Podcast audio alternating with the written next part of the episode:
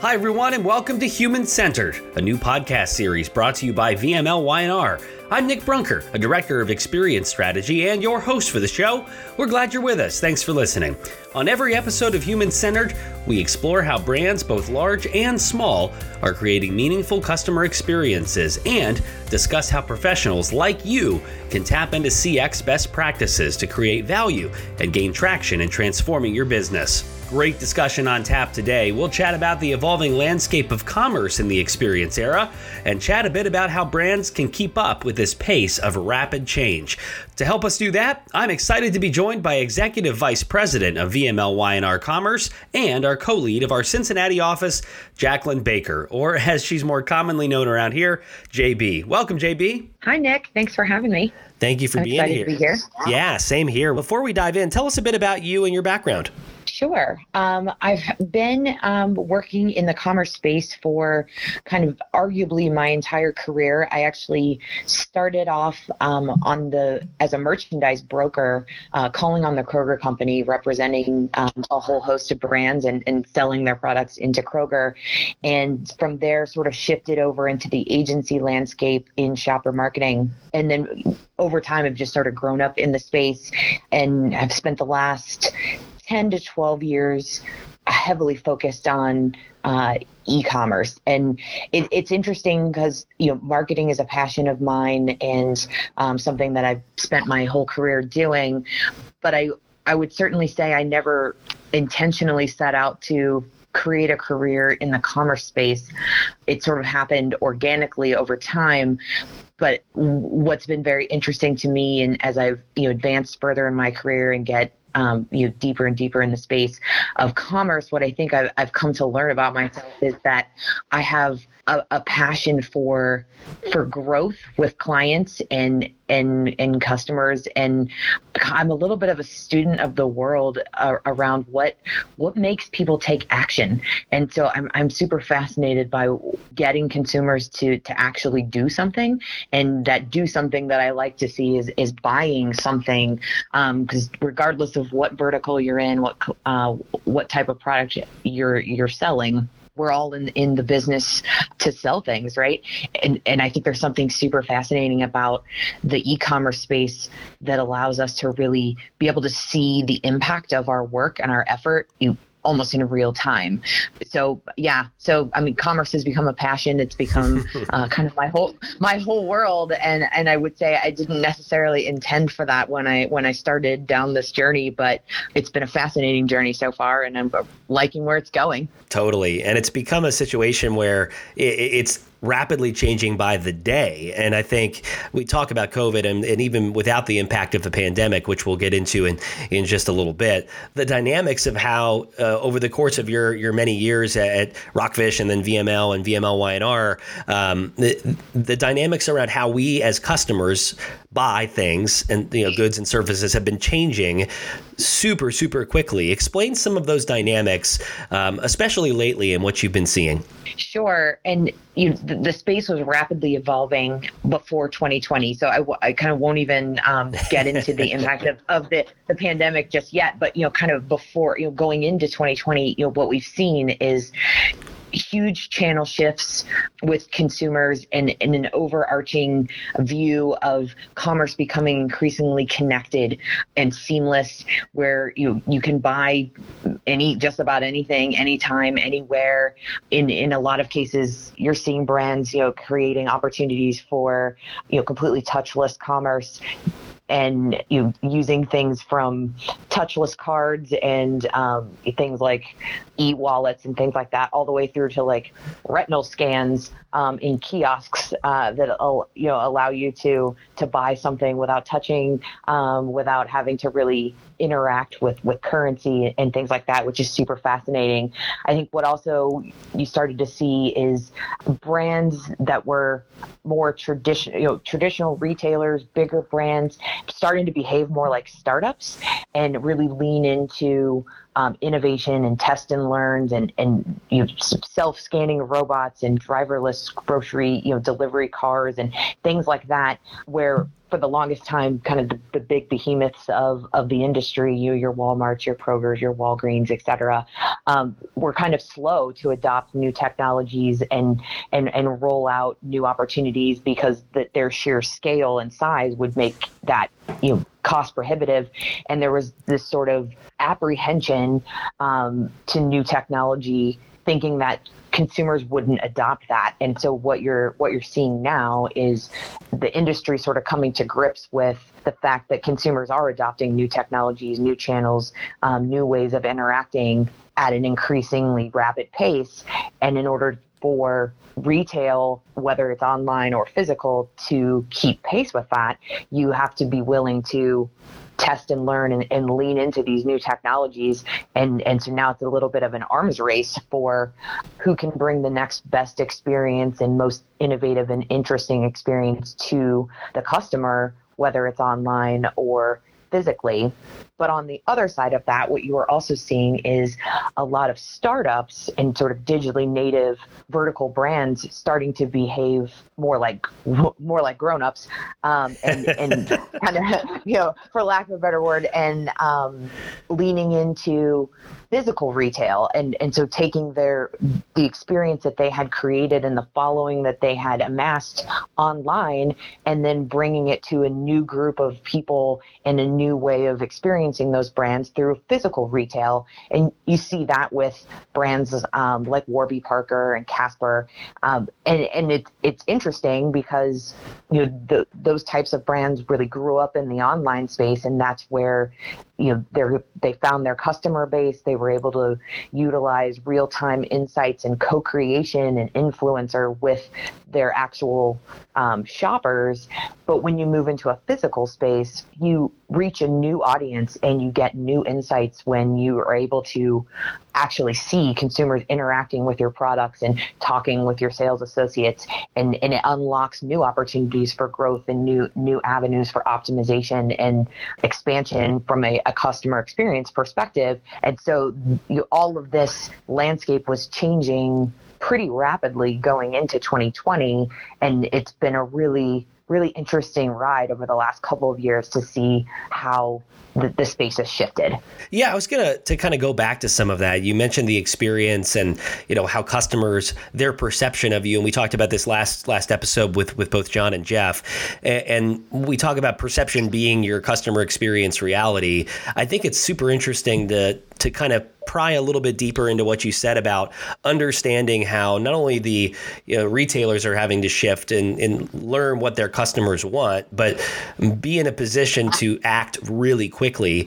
And, you know, some of these bigger teams, the bigger retailers, the bigger brands, you know, as any company I would imagine has gone through, it takes a lot more to move the, the Titanic, so to speak, than it does when you're those nimble startups. So, um, how much in, as a commerce lead and a commerce focused uh, professional are you starting to do a lot more, or perhaps as much at, at minimum, um, conversations with uh, consumers and understanding kind of when they're buying something, what is their mindset? What is their motivation? Talk to me about kind of the plan to help be a good steward of, of those retail partners that, that we and other other professionals might have? It, it's interesting because it it's achievable and, and certainly a feasible endeavor for us to be on but on the surface it seems completely daunting that consumers have an endless supply of touch points and multiple devices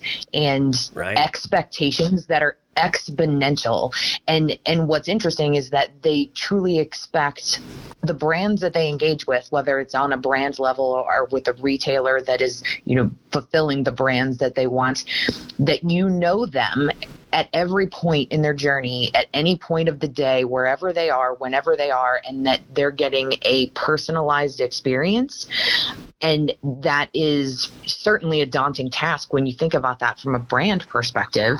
And especially if you're more of a brand that is, you know, sold through like a third party retail platform because totally. now you're even once further removed from the consumer in order to get your product in their hands, but yet you're consistently in a race against consumer expectation. Mm-hmm. And and an expectation that's changing every day and multiple times a day and often is influenced by other brand experiences that they're having completely unrelated to your category but yet if a consumer has a great experience with a brand they now want that level of service and that level of, of experience with every other brand. And so it's a very steep uphill climb um, that, that that I think what I but also what I find is so interesting about that and fascinating to me is that there's I don't think you're ever there's a summit to the mountain. You're gonna keep climbing and keep climbing and the the race is never over because the expectations and and what what a consumer wants from you changes daily and that will continue to do so as as more opportunities become available to them more channels more devices more anything really. And so there's something inherently fascinating but also mildly concerning from a brand and a marketer's perspective knowing that you're racing against time and you're racing as fast as you can to meet these expectations and to win in a space. But that as long as you're kind of going into this with the mindset that there's no finish line. And so every every day you get up and you run that race as hard as you can but the, right. that finish line is going to keep moving. And i think for a lot of clients and and a lot of marketers that's a that's a scary place to be for me i actually it's kind of what gets me out of bed in the morning. I was gonna say um, it's so much fun. Like that's that's kind of yeah. why we do what we do, right? Yeah, I, I kind of love the idea that we're gonna go create the next the next best and next biggest thing for consumers, and then the very next day we got to go do it again. And so the the the creativity and uh, the strategy and the logic that it takes to win is is a consistently moving target, which is I think a lot of fun. Totally, and I guess there's really one example that we can pull out to kind of segue into how COVID has has impacted those expectations and how the changing expectations now accelerate even further. Uh, but you take the example of really you could take two, the idea of click and collect, um, or like you were mentioning earlier, touchless payment. Um, those mm-hmm. are two things that were potentially looked at, I would imagine, by by consumers as a, a really nice thing to have, but not a game changer, not an absolute mandatory. Uh, you shift into a world where COVID has changed expectations, and, and unfortunately, you know, out of fear potentially, or just you know, general need of I need to go get my groceries, but I don't want to go in the store. Like big brands, these are retail examples, but really, if you think about it, anybody who's buying or selling is kind of in a similar boat where they, they kind of have to go back to the drawing board and reassess what they thought they knew about the consumer expectations. And uh, I, would imagine those two examples are uh, among many that you've seen in your uh, the last you know nine or, or ten months in, and perhaps longer in COVID as we started to ramp ramp sadly into that that dangerous territory. Talk about those accelerating trends and how COVID has put an impact on how you do business as a marketer and a lead of commerce? Yeah, so 2020 certainly had a very um, strong, I guess we'll go with strong impact on um, the business and the way that we see the world. We, coming into 2020, and you know, for the last couple of years, you saw um, a rise in click and collect models, especially in the grocery space. That that space was it was a little slow to pick up initially, and consumers, quite frankly, were a little slow to adopt the technology. There was sort of a, a reservation from the the masses of you know this idea of relinquishing control and saying i'm not going I, I can't have some person that i don't know picking out my tomatoes. They don't what if they don't know how to pick out good tomatoes right? And so there was this this hesitation. Slowly but surely more and more consumers started to adopt that type of experience. And so it was this, certainly a growing space going into 2020 then you you know, w- welcome to 2020 and uh, the kind of everything we know about consumer experience and, and digital behavior from a commerce perspective kind of got upended, mostly out of necessity. But with necessity, I think comes great innovation.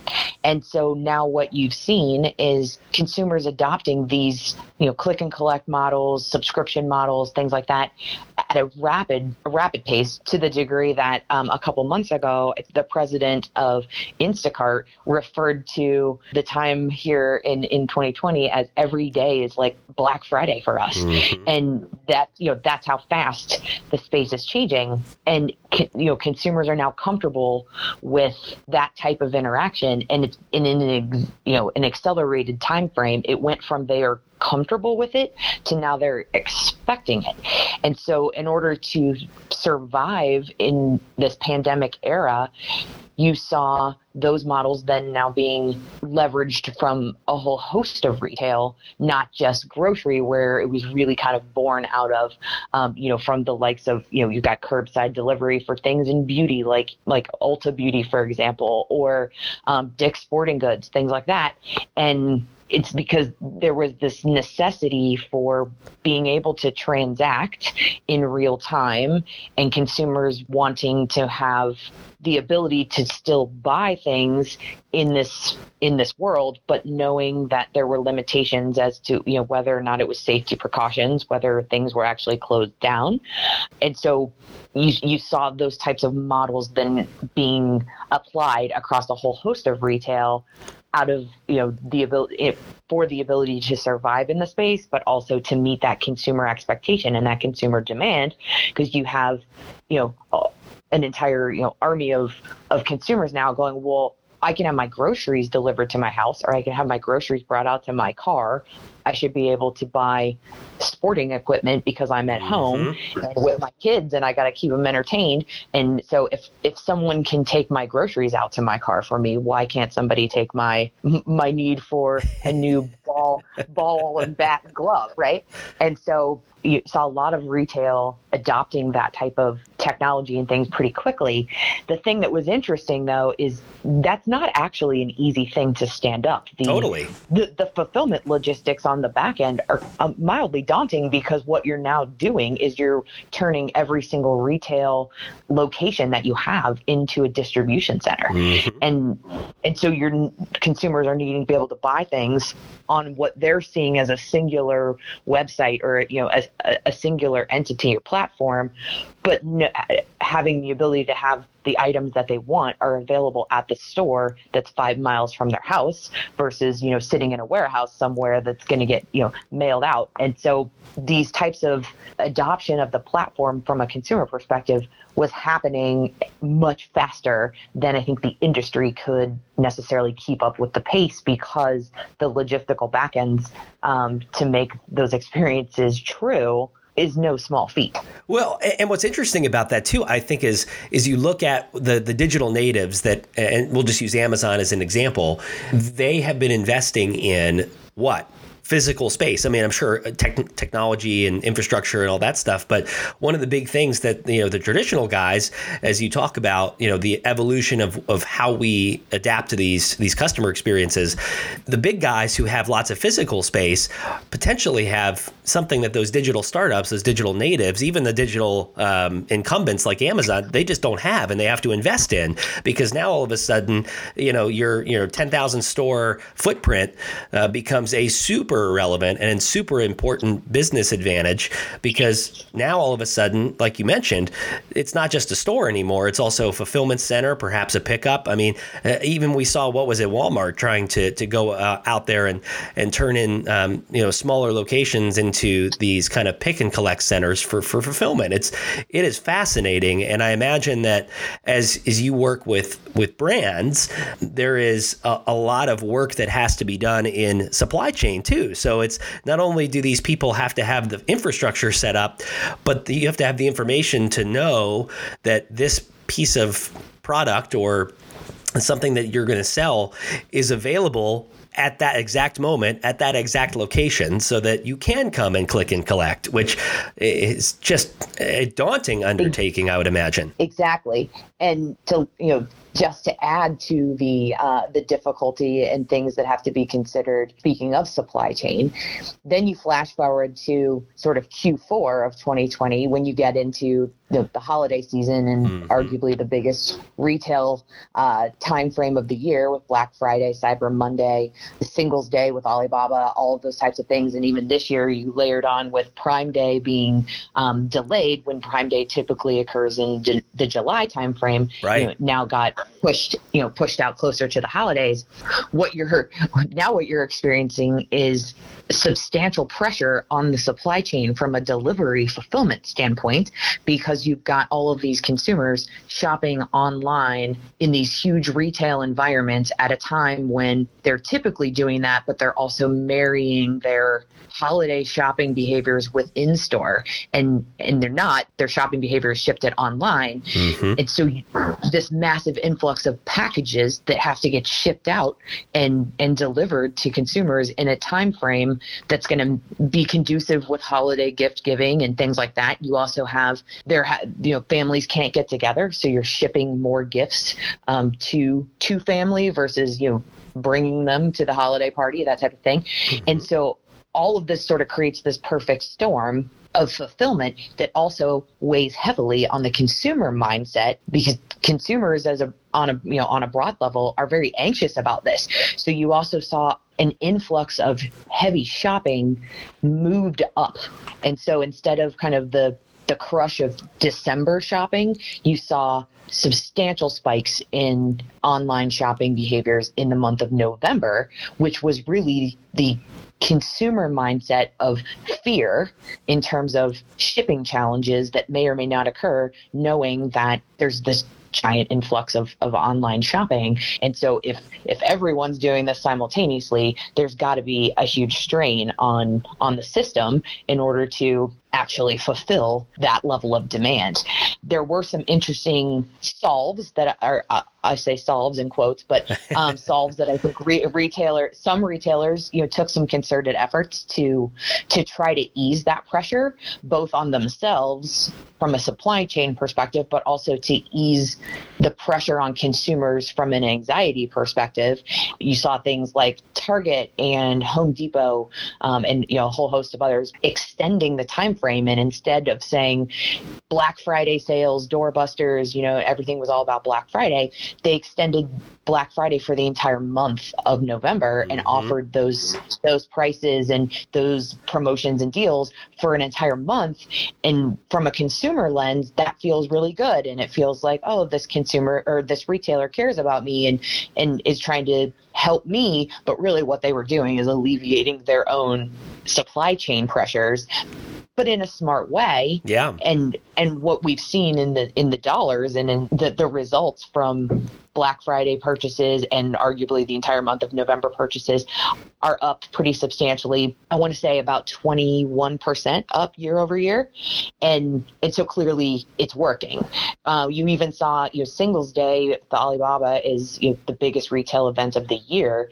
And there's certainly no shortage of of growth that would happen there and, and, I think no one you know expected different but I I don't know that anyone expected quite what we saw this year which was that singles day sales were up 85% they did 79 Crazy.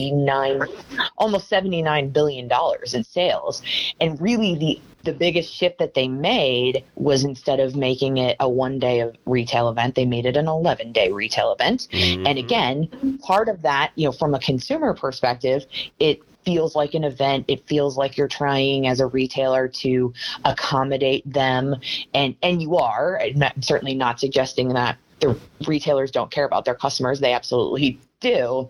But ultimately, those types of decisions are made in order to alleviate the pressure on the back end from a fulfillment standpoint and, and try to ease the burden of a crush of holiday shopping all happening online simultaneously. Yeah, and I think what is really cool about it is it's unlocked the ability in all of this. If there's if there's silver lining, if there's such a thing, or positives that you talk about the development uh, of the industry, is that it has unlocked a whole bunch of really new, not only experiences experiences, but different ways to to market and to create really cool experiences for for buyers and shoppers. And I think brand building at the commerce layer, thinking tactically for the moment, for those that are listening to the podcast that are thinking, well, how do I how do I impact um, the work that I'm doing, or how can I shift my focus? How can I do better in winning digital shelf and um, creating experiences for customers that will not only be able to play in these different fulfillment models that you just talked about, but also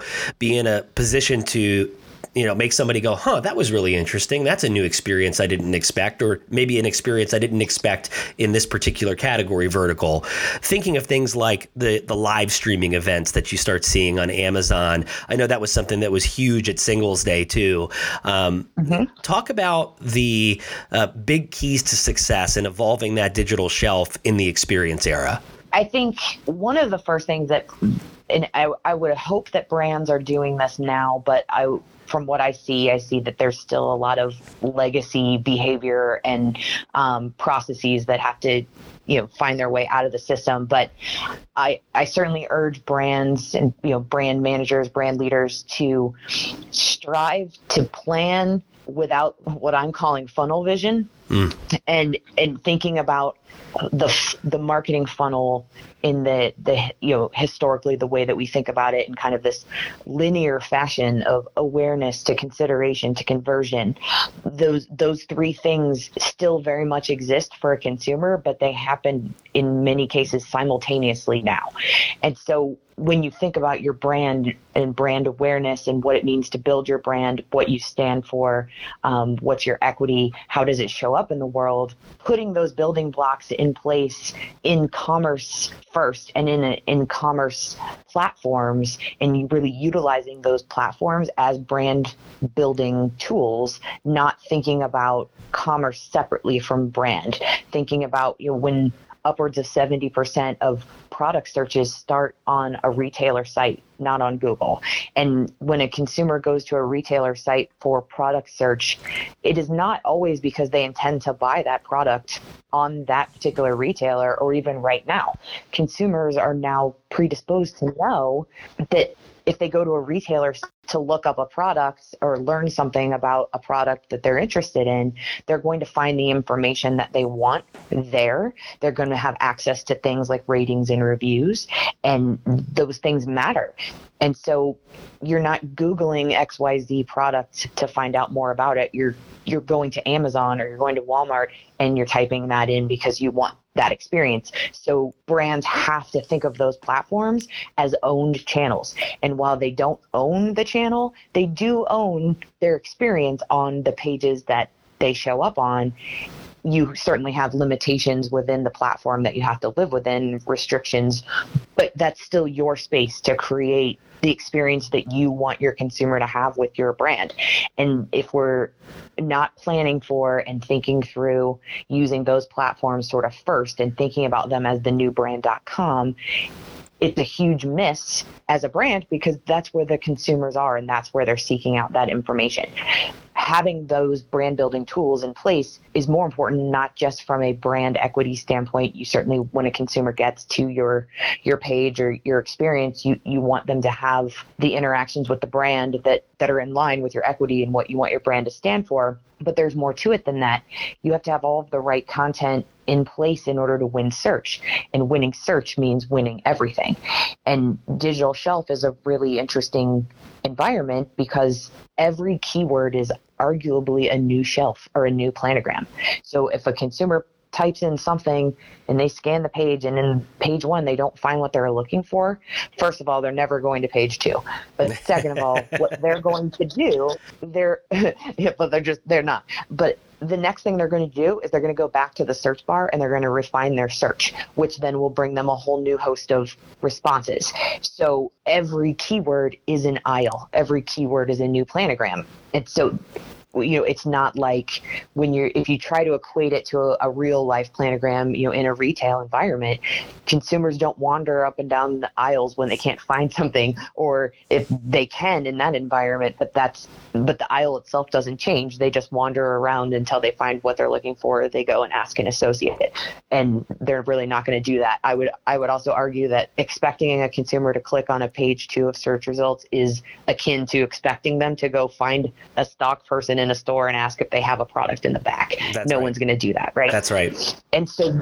winning search is the most critical component. But in order to do that, your content has to be robust and and well thought through strategically in terms of what are the types of keywords that you have a right to win and you have a right to own and making sure that you're available and showing up for the natural language and the way that consumers speak and and because what they're searching for is in the words they're using to search for things is how you show up. And so there, there's always a certain a little dichotomy um, from a brand building perspective in the retail and commerce environment for what does a consumer say about you or about the space versus what does a brand want to say. And sometimes those things are at odds with, odds with each other. And getting getting brands to be comfortable with the fact that every part of that experience starts with how the consumer engages. And so it's really up to them to initiate it. And so you have to meet them where they are and speak the language that they're speaking in order to initiate that conversation. Yeah, and it just speaks to the the importance of understanding the customer journey and thinking through and you even talked about it is being able to get outside of the idea of okay, what is the brand experience and then being able to understand the journey of the customer, where they are, even if they're happening uh, moments in the journey are happening simultaneously, being in a position to to know not only how to get them to see your product, but then once they see the product, how can you prove the promise with content and uh, potentially you know uh, other user generated information like ratings and reviews to help give the user the confidence, the customer the confidence to to make that next step, and it all ties back to what we've talked about in uh, our previous episode, and we talk about at VMLY&R a lot, which is brand experience and customer experience working in tandem. It's just it's super interesting, and, and, we could we could talk about this stuff all day. Um, but I'd love to to kind of wrap things up before we run out of time. You know, getting a little uh, a chance to, to know you a little bit more and talking less about the the business stuff and more about the personal stuff and, and get to know you a little bit. Sound good? Sure. Awesome. Well, I know we're in the holiday season. You know, we're recording this podcast in, in early December. Um, we're coming off of Thanksgiving, as we talked about, and I, I, want you to share a story about what your Thanksgiving looked like. Because um, to those who, who don't know JB, um, is something that a story I think you would be willing to share with us about what you did this year and how you kind of worked through the pandemic craziness to deliver a pretty memorable Thanksgiving. Will you tell us what you did? Yeah. Um, so, you know, typically th- Thanksgiving is what I call my holiday, and it's my favorite day of the year. And um, I typically host actually both sides of the family, so you know my family and my in-laws, and I make everything. I'm kind of known in the family as the queen of Thanksgiving. Um, well, your last name is Baker. I suppose that's fair. that's true. That's true. Um, and I actually I make all of the things and uh, kind of control the whole experience. Um, and and because I'm a little bit of a control freak, but also I love it so much. And so, uh, obviously, this year we couldn't uh, all get together, and that was really sad. And so, you know, we could have thrown the the year out the window and and said, you know, let's hope for a better 2021. But instead, I had the idea of what if we my husband and I created the, the the, experience that we offer and that we you know we deliver to our families every year and we brought it to them and so I literally created the entire Thanksgiving meal, all of the desserts, all of the meal, um, down to down to everything that I make at year over year over year, and then we packaged it all up, and we got in our little, uh, you know, jokingly my little catering van, and we drove it around the city and brought it to our families. So while we couldn't be together, we could all experience the the Thanksgiving tradition that we've come to know over many years, um, separately but together. You were Thanksgiving DoorDash. That's what you were. A little bit, yeah. Except I didn't get any tips. But you know, I don't do it. I don't do it for the money. I do it for the. That's uh, right. the, ador- the adoration of my loyal fans. Yes, and they, they, but now here's the problem with that. You've just reset expectations. Speaking of customer experience, you've just reset the expectations, JB. I know. I right. know. That's all um, right. But I also felt like I had set the expectations, you know, all the years leading up to this. That's fair. So I just couldn't. That's fair. I couldn't bring myself to just not let Thanksgiving be true for the family. They all, they literally would talk to me all year about how they look forward to this day and it's their favorite meal of the day or of the year. And so I couldn't let them down. And so we, I feel like we just got, we got a little creative. And so we kept our tradition and, and we augmented it a little for 2020. You're nothing if not creative. Speaking of holiday stuff as we get down into the the later stages of the year. I know Thanksgiving you just mentioned is one of your favorites. Um, you've got a, a, son Jackson, and you know obviously the holidays are so much fun for the kids. But what kind of holiday traditions do you have as you lead up to to Christmas break? Um, well, we have been very heavily involved with this year so far with the Elf on the Shelf. Um, oh, my yeah. son kind of loves his. He actually has two. Um, uh, their names are Rocky and Kevin, and they come every year once the tree is up. And so we always put the tree mm-hmm. up the day after Thanksgiving, and then that's sort of the, the the symbol to the North Pole that it's time for Rocky and Kevin to come back. And so they have, and so they've you know they've been with us for a couple weeks now, and uh, we you know ha- are having a lot of fun with. Uh, little little games and leaving them treats at night and things like that. And then totally. you know, there's just so much so much joy when he wakes up in the morning and goes running out to to look at the mantle to see what what they have done or where they are and did they take did they eat the treats he left them last night and those types of things and so um, we're very into that right now and we're also into christmas lists. I feel like he makes a new list every single day.